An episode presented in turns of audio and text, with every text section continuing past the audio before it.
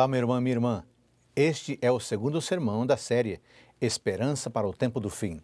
São oito sermões para tratar de temas diretamente relacionados ao povo da esperança, a Igreja Adventista do Sétimo Dia, sua origem, sua identidade, desafios e missão. Queremos que sua fé seja fortalecida, que sua esperança seja aquecida e em seu coração se manifeste um forte desejo de envolver-se ativamente na pregação do Evangelho. Afinal, o relógio profético está bem adiantado. Hoje eu quero falar da identidade do povo da esperança. Vamos ler Apocalipse capítulo 12, versículo 17. Apocalipse 12, 17. O dragão ficou irado com a mulher e foi travar guerra com o restante da descendência dela, ou seja, os que guardam os mandamentos de Deus e têm o testemunho de Jesus. Este texto deixa claro que o povo remanescente tem duas características marcantes. Primeira, guardam os mandamentos de Deus. Segunda, tem o testemunho de Jesus. No sermão de hoje, vamos estudar a primeira característica e a segunda será estudada no próximo sermão. Eu quero fazer antes um esclarecimento da palavra mandamento. O versículo que lemos diz que o remanescente guarda os mandamentos. No grego é usado o substantivo entolê, que pode ser traduzido de maneiras diferentes, como comando, ordem, mandamento, lei. No Novo Testamento, se refere às instruções ou mandamentos dados pelo povo por Jesus ou por Deus. Além disso, poderia se referir a um único mandamento ou à lei de Deus como um todo. No Apocalipse, o termo entolê, mandamentos, é encontrado em apenas duas passagens, cujo conteúdo é similar. Já lemos a primeira passagem, Apocalipse 12, 17.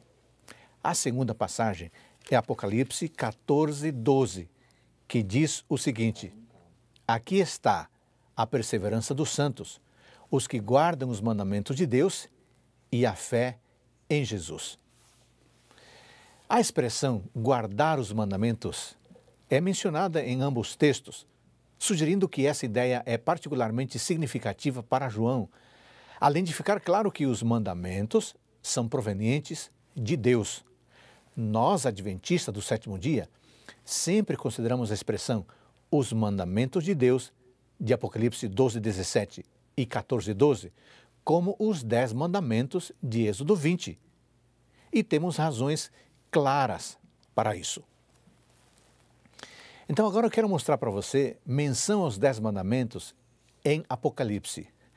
É muito interessante observar que existem referências aos Dez Mandamentos e uso de linguagem referente aos Dez Mandamentos em vários textos do Apocalipse. Eu quero mencionar alguns exemplos. Vamos ler Apocalipse capítulo 9, versículos 20 e 21. Apocalipse capítulo 9, versículos 20 e 21. Diz assim: O resto da humanidade, isto é, aqueles que não foram mortos por esses flagelos, não se arrependeu das obras das suas mãos. Eles não deixaram de adorar os demônios e os ídolos de ouro, de prata, de bronze, de pedra e de madeira, que não podem ver, nem ouvir, nem andar. Também não se arrependeram dos seus homicídios, nem das suas feitiçarias, nem da sua imoralidade sexual, nem dos seus furtos. Eu queria que você observasse com muita atenção o seguinte: a expressão que nós lemos aqui, eles não deixaram de adorar os demônios e os ídolos, nos lembra o segundo mandamento, que diz: não faça para você imagem de escultura. Não adore essas coisas, nem preste culto a elas. Êxodo 20, 4 e 5. A expressão também não se arrependeram dos seus homicídios nos lembra o quinto mandamento, que diz: não mate. Êxodo 20, 13. A expressão sua imoralidade sexual, lida aqui de Apocalipse 9, nos lembra o sétimo mandamento, que diz: não cometa adultério. Êxodo capítulo 20, versículo 14. A expressão nem dos seus furtos, nos lembra o oitavo mandamento: não furte. Êxodo 20, 15.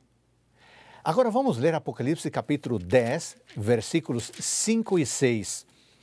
Então o anjo que via em pé sobre o mar e sobre a terra levantou a mão direita para o céu e jurou por aquele que vive para todo sempre, o mesmo que criou o céu, a terra, o mar e tudo que neles há, dizendo: Já não haverá demora. Eu queria que novamente você se concentrasse, porque há algumas coisas interessantes aqui no texto que acabamos de ler. A expressão o mesmo que criou o céu, a terra, o mar e tudo o que neles há, nos lembra o quarto mandamento, que diz: Lembre-se do dia de sábado para o santificar, porque em seis dias o Senhor fez os céus e a terra. Êxodo 20, 8 e 11. Vamos ler mais um texto mostrando como os mandamentos de Êxodo 20 aparecem direta ou indiretamente mencionados no livro de Apocalipse. É, Apocalipse capítulo 13, versículo 6 diz assim: A besta abriu a boca em blasfêmias contra Deus para lhe difamar o nome e difamar o tabernáculo, a saber, os que habitam no céu. É claro que esse verso nos lembra o terceiro mandamento, que diz: Não tome o nome do Senhor seu Deus em vão. Êxodo capítulo 20, versículo 7. Mais um texto, Apocalipse capítulo 14, versículos 4 e 5. Estes são estes são os que não se macularam com mulheres, porque são virgens. Eles seguem o cordeiro por onde ele quer que ele vá. São os que foram comprados entre todos os seres humanos, primícias para Deus e para o cordeiro. E não se achou mentira na sua boca, não tem mácula. A expressão e não se achou mentira na sua boca nos lembra o nono mandamento, que diz: não dê falso testemunho. Êxodo capítulo 20, versículo 16. Irmãos queridos, esses são apenas alguns exemplos de como os dez mandamentos de Deus estão presentes no Apocalipse. E por isso, não deveria nos surpreender que o remanescente seja identificado como aqueles que guardam os mandamentos de Deus. Os mandamentos de Êxodo, capítulo 20. Dito isso, Agora eu quero estudar com vocês os Dez Mandamentos, claro, de uma maneira resumida. Primeiro mandamento. Amigos, certamente a lealdade é uma das mais importantes características humanas e está em falta hoje em dia. Você conhece alguém leal? Você é leal? Em Êxodo capítulo 20, versículo 3, Êxodo capítulo 20, versículo 3, nós lemos o primeiro mandamento, que diz assim: Não tenhas outros deuses diante de mim. O que você entende ao ler este versículo? O que Deus está pedindo de seus filhos e filhas? Claro que o que está em jogo aqui é idolatria, mas qual é o princípio que rege alguém que não é idólatra? Sabe qual é? É o princípio da lealdade em Êxodo capítulo 20, versículo 3, é como se Deus estivesse dizendo: seja leal a mim. O que é lealdade? Lealdade é compromisso, responsabilidade. Lealdade é prometer e cumprir o que foi prometido. Lealdade é oferecer confiança e confiabilidade. O que significa ser leal a Deus? Ser leal a Deus significa honrar o compromisso de vivermos como filhos e filhas dele é viver com responsabilidade diante dele. Ser leal a Deus é prometer e cumprir o que foi prometido.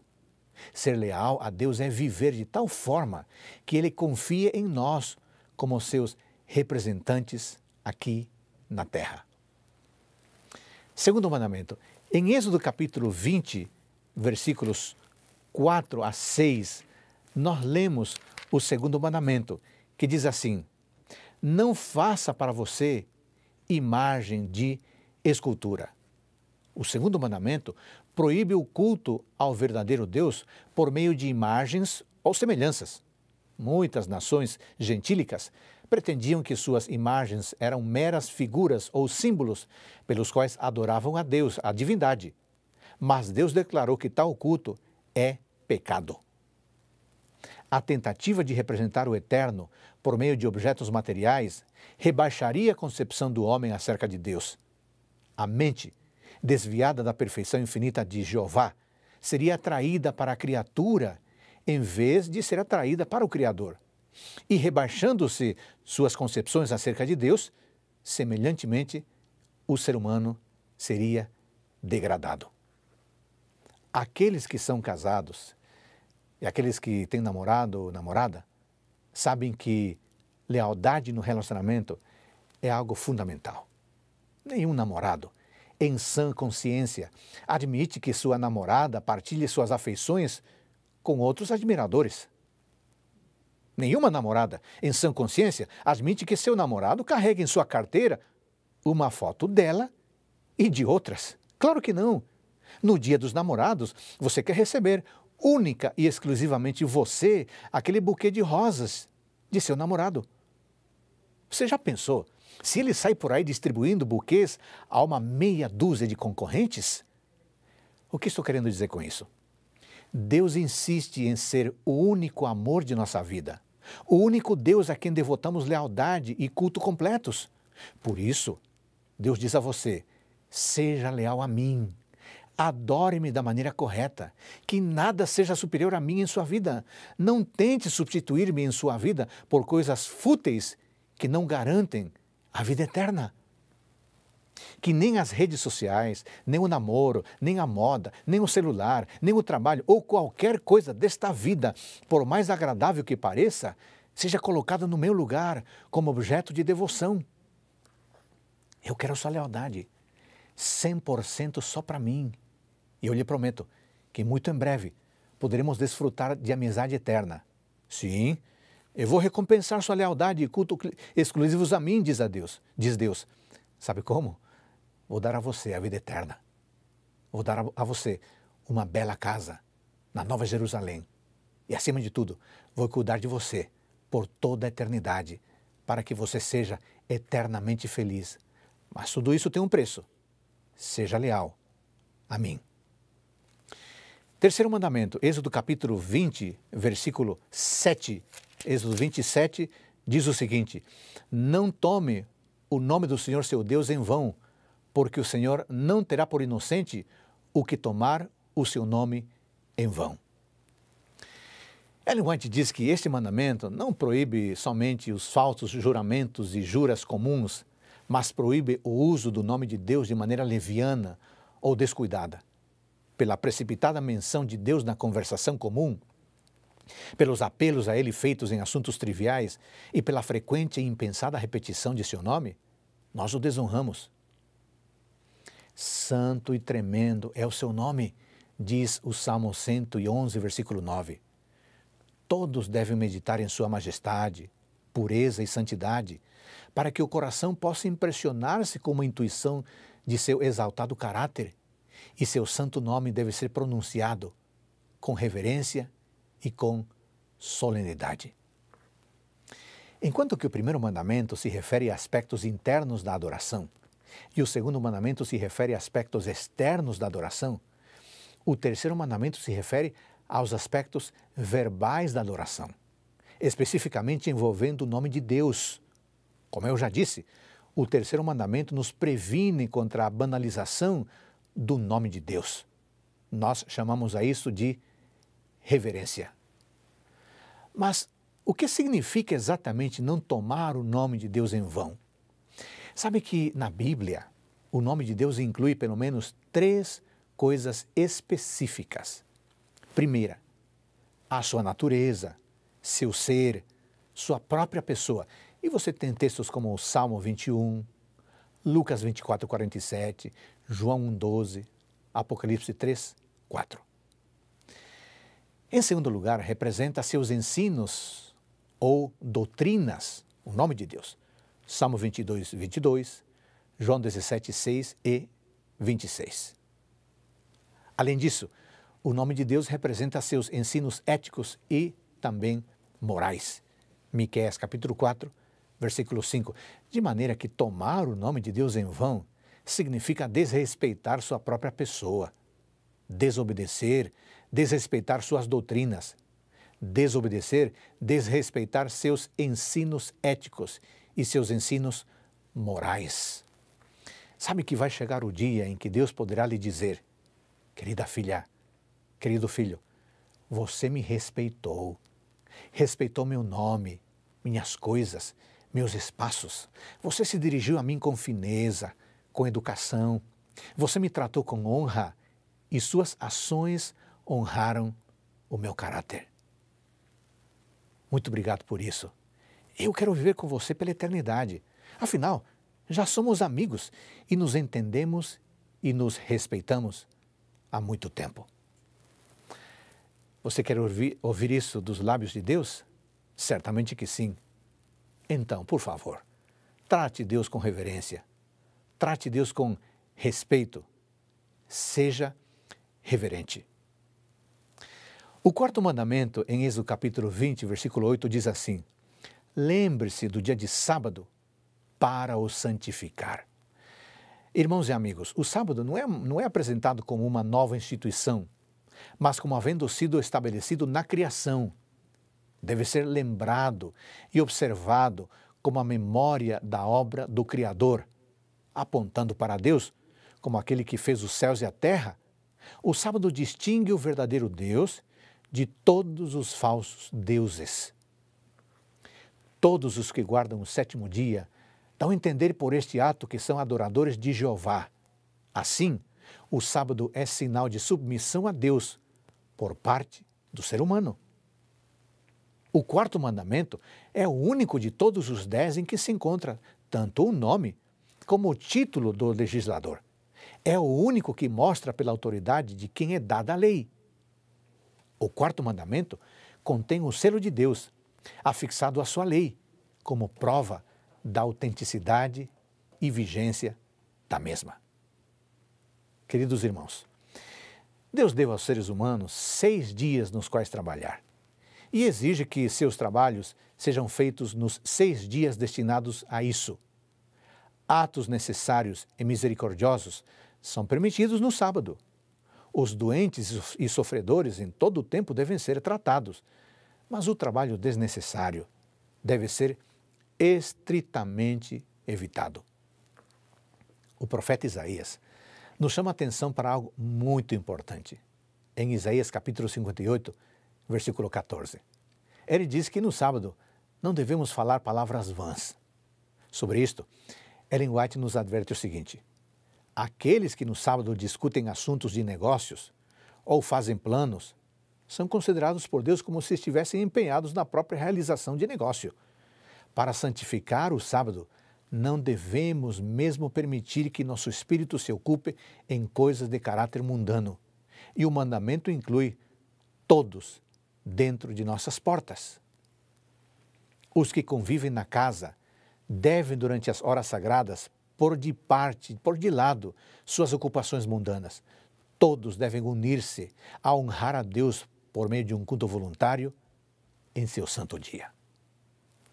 Vamos para o quinto mandamento, Êxodo capítulo 20, versículo 12. Diz assim: Honre o seu pai e a sua mãe, para que você tenha uma longa vida na terra que o Senhor, seu Deus, lhe dá.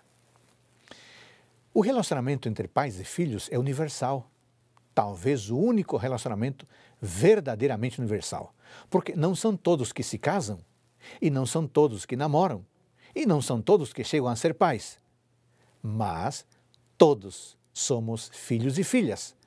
Todos. Por isso, o mandamento é para os filhos e não para os pais. O propósito específico desse mandamento é o respeito devido aos pais. O propósito amplo desse mandamento é a preservação da ordem civil, a qual Deus fixou em obrigações mútuas entre inferiores e superiores. Eu quero chamar sua atenção para algo interessante nesse mandamento. Observe que o mandamento não diz obedeça ao seu pai e à sua mãe. Não. O mandamento diz honre o seu pai e a sua mãe. Qual é a diferença entre obedecer e honrar os nossos pais? Honrar significa valorizar, considerar altamente, ter em grande estima, respeitar. Por outro lado, obedecer significa concordar em fazer algo, concordar em ser conduzido, sem necessariamente respeitar a pessoa a quem estamos obedecendo, sem necessariamente ter estima por ela. Um filho pode obedecer aos pais sem tê-los em alta consideração. Obedece por medo, por pressão, por obrigação. Podemos obedecer sem honrar, mas não podemos honrar sem obedecer. Honrar nossos pais, amigos, significa querer o bem deles, querer que eles se sintam bem e agir para que se sintam bem. Filhos e filhas, honrar os nossos pais significa ouvir os conselhos deles. Honrar os nossos pais significa falar bem deles, significa procurar maneiras de mostrar-lhes nosso apreço, o nosso respeito, a nossa admiração, o nosso amor, seja mediante uma mensagem de celular, um cartão, um presentinho, um telefonema, um abraço, um beijo, uma visita, uma declaração de amor. Querido filho, querida filha, deixa eu falar com você. Eu vou dizer sem medo de errar. Ninguém é plenamente feliz enquanto não acerta as contas com os pais. Ninguém. Você pode dizer, Pastor Adolfo, meus pais me prejudicaram. Meu pai foi um monstro. Meu pai foi ausente. Minha mãe nunca me deu atenção. Minha mãe nunca me acolheu. Talvez você tenha razão. Mas a questão não é se os seus pais fizeram algo de errado com você.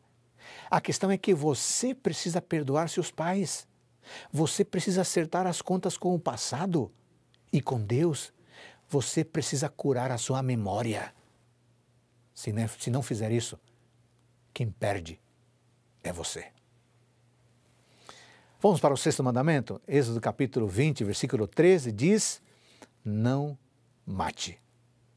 Os instintos de conspiração contra a vida, a semente do desrespeito pela vida, está incrustada em nossa natureza pecaminosa. Afinal, por que Deus proibiria a humanidade de cometer assassinato se ele soubesse que algumas pessoas estariam livres de cometer assassinato? Não faz sentido. O sexto mandamento nos diz: não importa o seu tamanho, não importa se você é um tigre feroz ou um indefeso gatinho. Lá no fundo, você é um assassino em potencial. Por isso, não mate. O sexto mandamento proíbe o assassinato, e a palavra aqui usada aponta para uma ação premeditada e intencional. Por isso, o sentido do mandamento no original hebraico é: não assassinarás. Este mandamento ecoa o valor universal da integridade física do ser humano. A mais valiosa possessão do ser humano é a sua própria vida. O crime mais aterrador é roubar a vida. Ao proibir o assassinato, Deus nos ensina que ele detesta a raiz do assassinato. E qual é a raiz do assassinato? Inveja, ódio, raiva, desejo de vingança. Porque se esses sentimentos não existissem, certamente ninguém mataria alguém. Esses sentimentos nos levam à desvalorização da vida do outro e à consequente supervalorização da nossa vida, e assim nos tornamos assassinos em potencial. O recado de Deus para nós pode ser entendido assim: meu filho, minha filha, minhas exigências são altíssimas, porque na minha futura pátria eu quero pessoas leais, obedientes, respeitosas. Eu quero pessoas maduras. Eu sei que respeitar a vida do jeito que eu quero é quase impossível, humanamente impossível, mas você pode contar com a minha ajuda. Eu lhe dou o Espírito Santo, que vai transformar suas atitudes, permitindo ações cada vez mais responsáveis. Você verá que no final das contas, quem ganha é você. E veja, você não precisa ter a paciência de Gandhi, o autocontrole do apóstolo Paulo, a fé de Billy Graham, a consciência limpa de Lutero? A consagração de Madre Teresa? Ou a disposição de Ellen White? Não. Você apenas precisa dar um passo em minha direção. O resto é comigo. eu posso ajudar você a respeitar a vida. Vamos para o sétimo mandamento? Êxodo 20, 14 diz assim: Não cometa adultério. Este mandamento proíbe não somente atos de impureza, mas também pensamentos e desejos sensuais ou qualquer prática com a tendência de excitar os sentidos. A pureza é exigida não somente na vida exterior, mas nos intuitos e emoções secretos do coração. Cristo, que ensinou os deveres impostos pela lei de Deus, em seu grande alcance, declarou ser o mau pensamento ou olhar tão verdadeiramente pecado como o é o ato ilícito. Lembremos, número um, Deus separou o sexo para o casamento. Gênesis 1, 22 e 2, 24. Número 2, Deus ordena que sejamos puros. 1 Tessalonicenses 4, 3, 1 Coríntios 6, 13. Número 3, o sexo pré-conjugal é um pecado contra o corpo. 1 Coríntios 6,18. 4. O sexo pré-conjugal nos torna sujeitos ao juízo de Deus. Hebreus 13, 4. Queridos solteiros e queridas solteiras, gostaria de dar um recado para você com todo o meu coração. Há razões de sobra para que você tenha um namoro puro o apóstolo Paulo nos adverte em 1 Coríntios 6,16 que o ato sexual torna as pessoas envolvidas uma só carne. Isso significa dizer que toda vez que você dorme com uma pessoa, você também dorme com o passado dela. Sabe por quê? Porque o ser humano não consegue se desfazer do seu passado. Por isso, cuide de seu presente assim seu passado estará garantido. Se você fizer isso, Deus lhe dará a bênção de encontrar uma pessoa com um passado limpo, igual ao seu. Com essa pessoa, você poderá desfrutar da bênção do sexo. Certamente este mandamento não é o mais importante, não é mais importante que os outros, mas certamente a desobediência a este mandamento tem causado a ruína de muitos rapazes, de muitas moças. Por isso, hoje Deus faz um convite a você. E o convite é o seguinte: Meu querido filho, minha querida filha, meu ideal para a sua vida sexual, meu ideal é o ideal de pureza. Porque somente os que tiverem uma vida pura herdarão meu reino. Ande comigo sempre, e eu lhe garanto que você não entrará em tentação e quando a tentação vier, eu lhe darei a vitória. Vamos para o oitavo mandamento? Êxodo capítulo 20, versículo 15 diz: Não furte. Tanto pecados públicos como particulares são incluídos nesta proibição. O oitavo mandamento condena o furto de homens, tráfico de escravos e proíbe a guerra de conquistas. Condena o furto, e o roubo. Este mandamento exige estrita integridade nos mínimos detalhes dos negócios da vida. Este mandamento proíbe o engano no comércio e requer o pagamento de débitos e salários justos.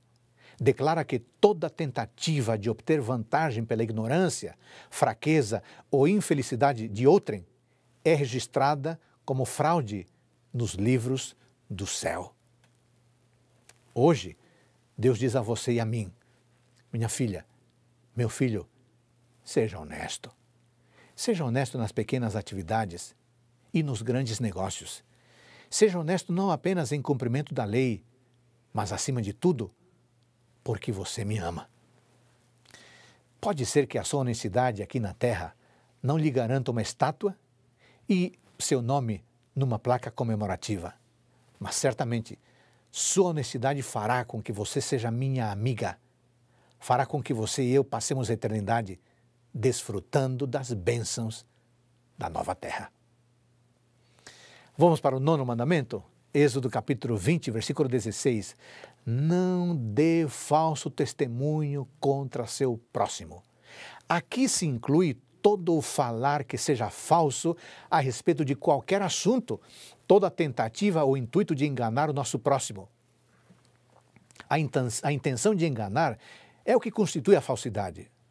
Por um relance de olhos, por um movimento da mão, por uma expressão do rosto, pode-se dizer falsidade tão eficazmente como por palavras. Todo o exagero intencional, toda sugestão ou insinuação calculada a transmitir uma impressão errônea ou desproporcionada, mesmo a declaração de fatos feitas de tal maneira que iluda, é falsidade.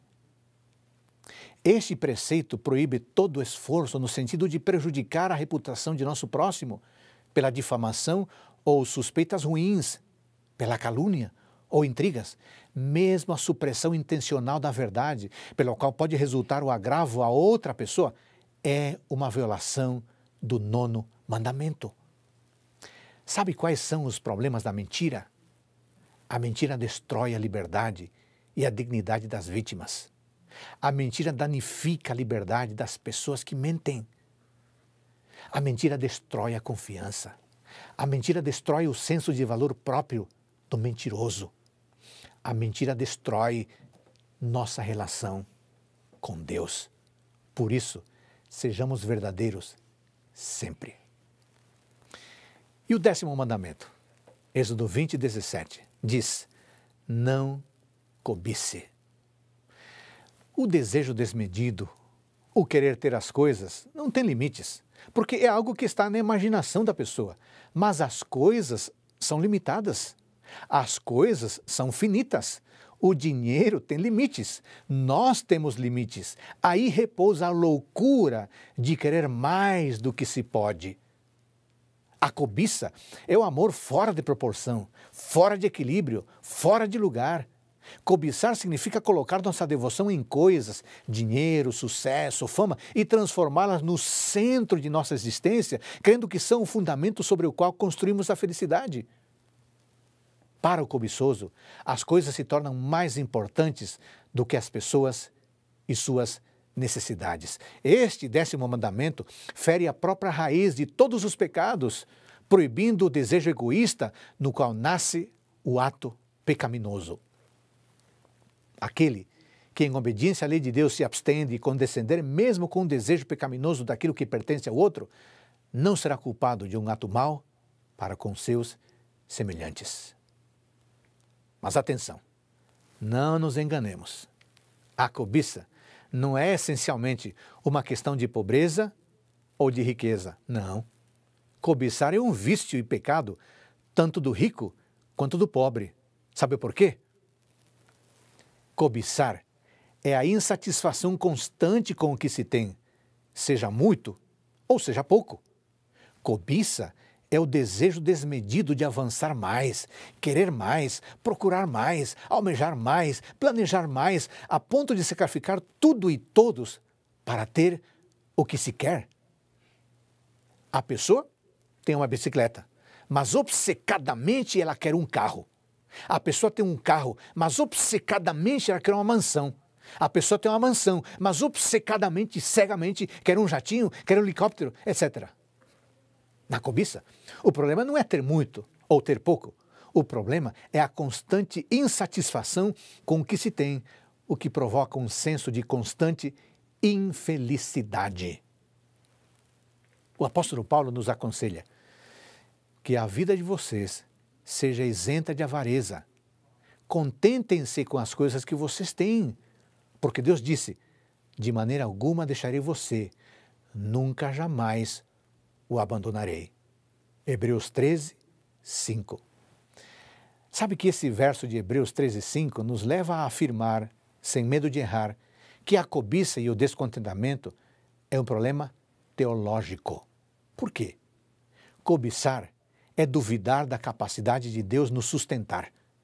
Cobiçar é duvidar de que Deus, ao seu tempo e ao seu modo, nos dará o que precisamos, mas nem sempre nos dará o que desejamos. Bom, de modo resumido, o que Deus requer de nós nos Dez Mandamentos é o seguinte: 1. Um, lealdade. 2. Culto.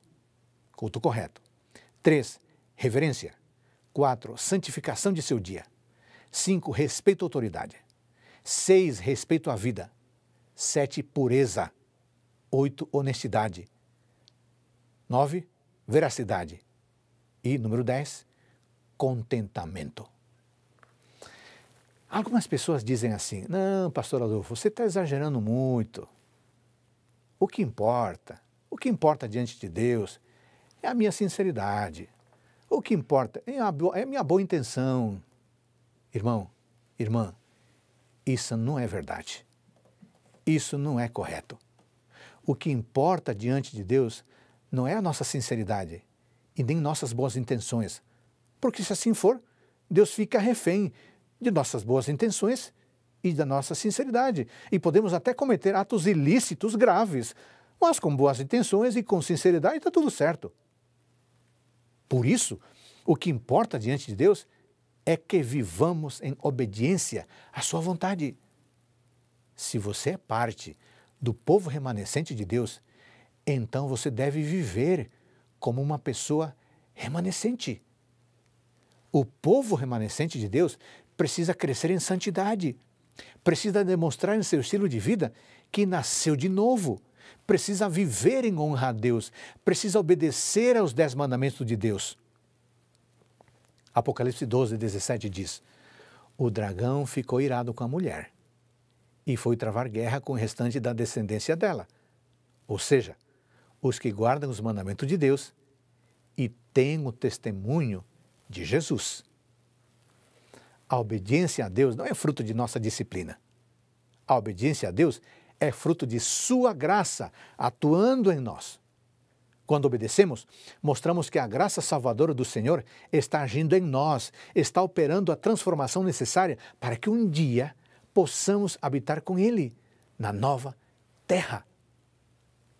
Por isso, por isso, querido irmão, querida irmã, deixe Deus transformar você a cada dia. Não viva segundo a sua sinceridade. Não viva segundo as suas boas intenções. Viva segundo a vontade de Deus, porque esta é a nossa identidade. Que pela graça do Pai Celestial, pelo poder do Espírito Santo, pelo poder transformador do Espírito Santo e com a bênção de Jesus Cristo, você e eu sejamos fiéis aos mandamentos do nosso Deus que o nosso Pai Todo-Poderoso abençoe você.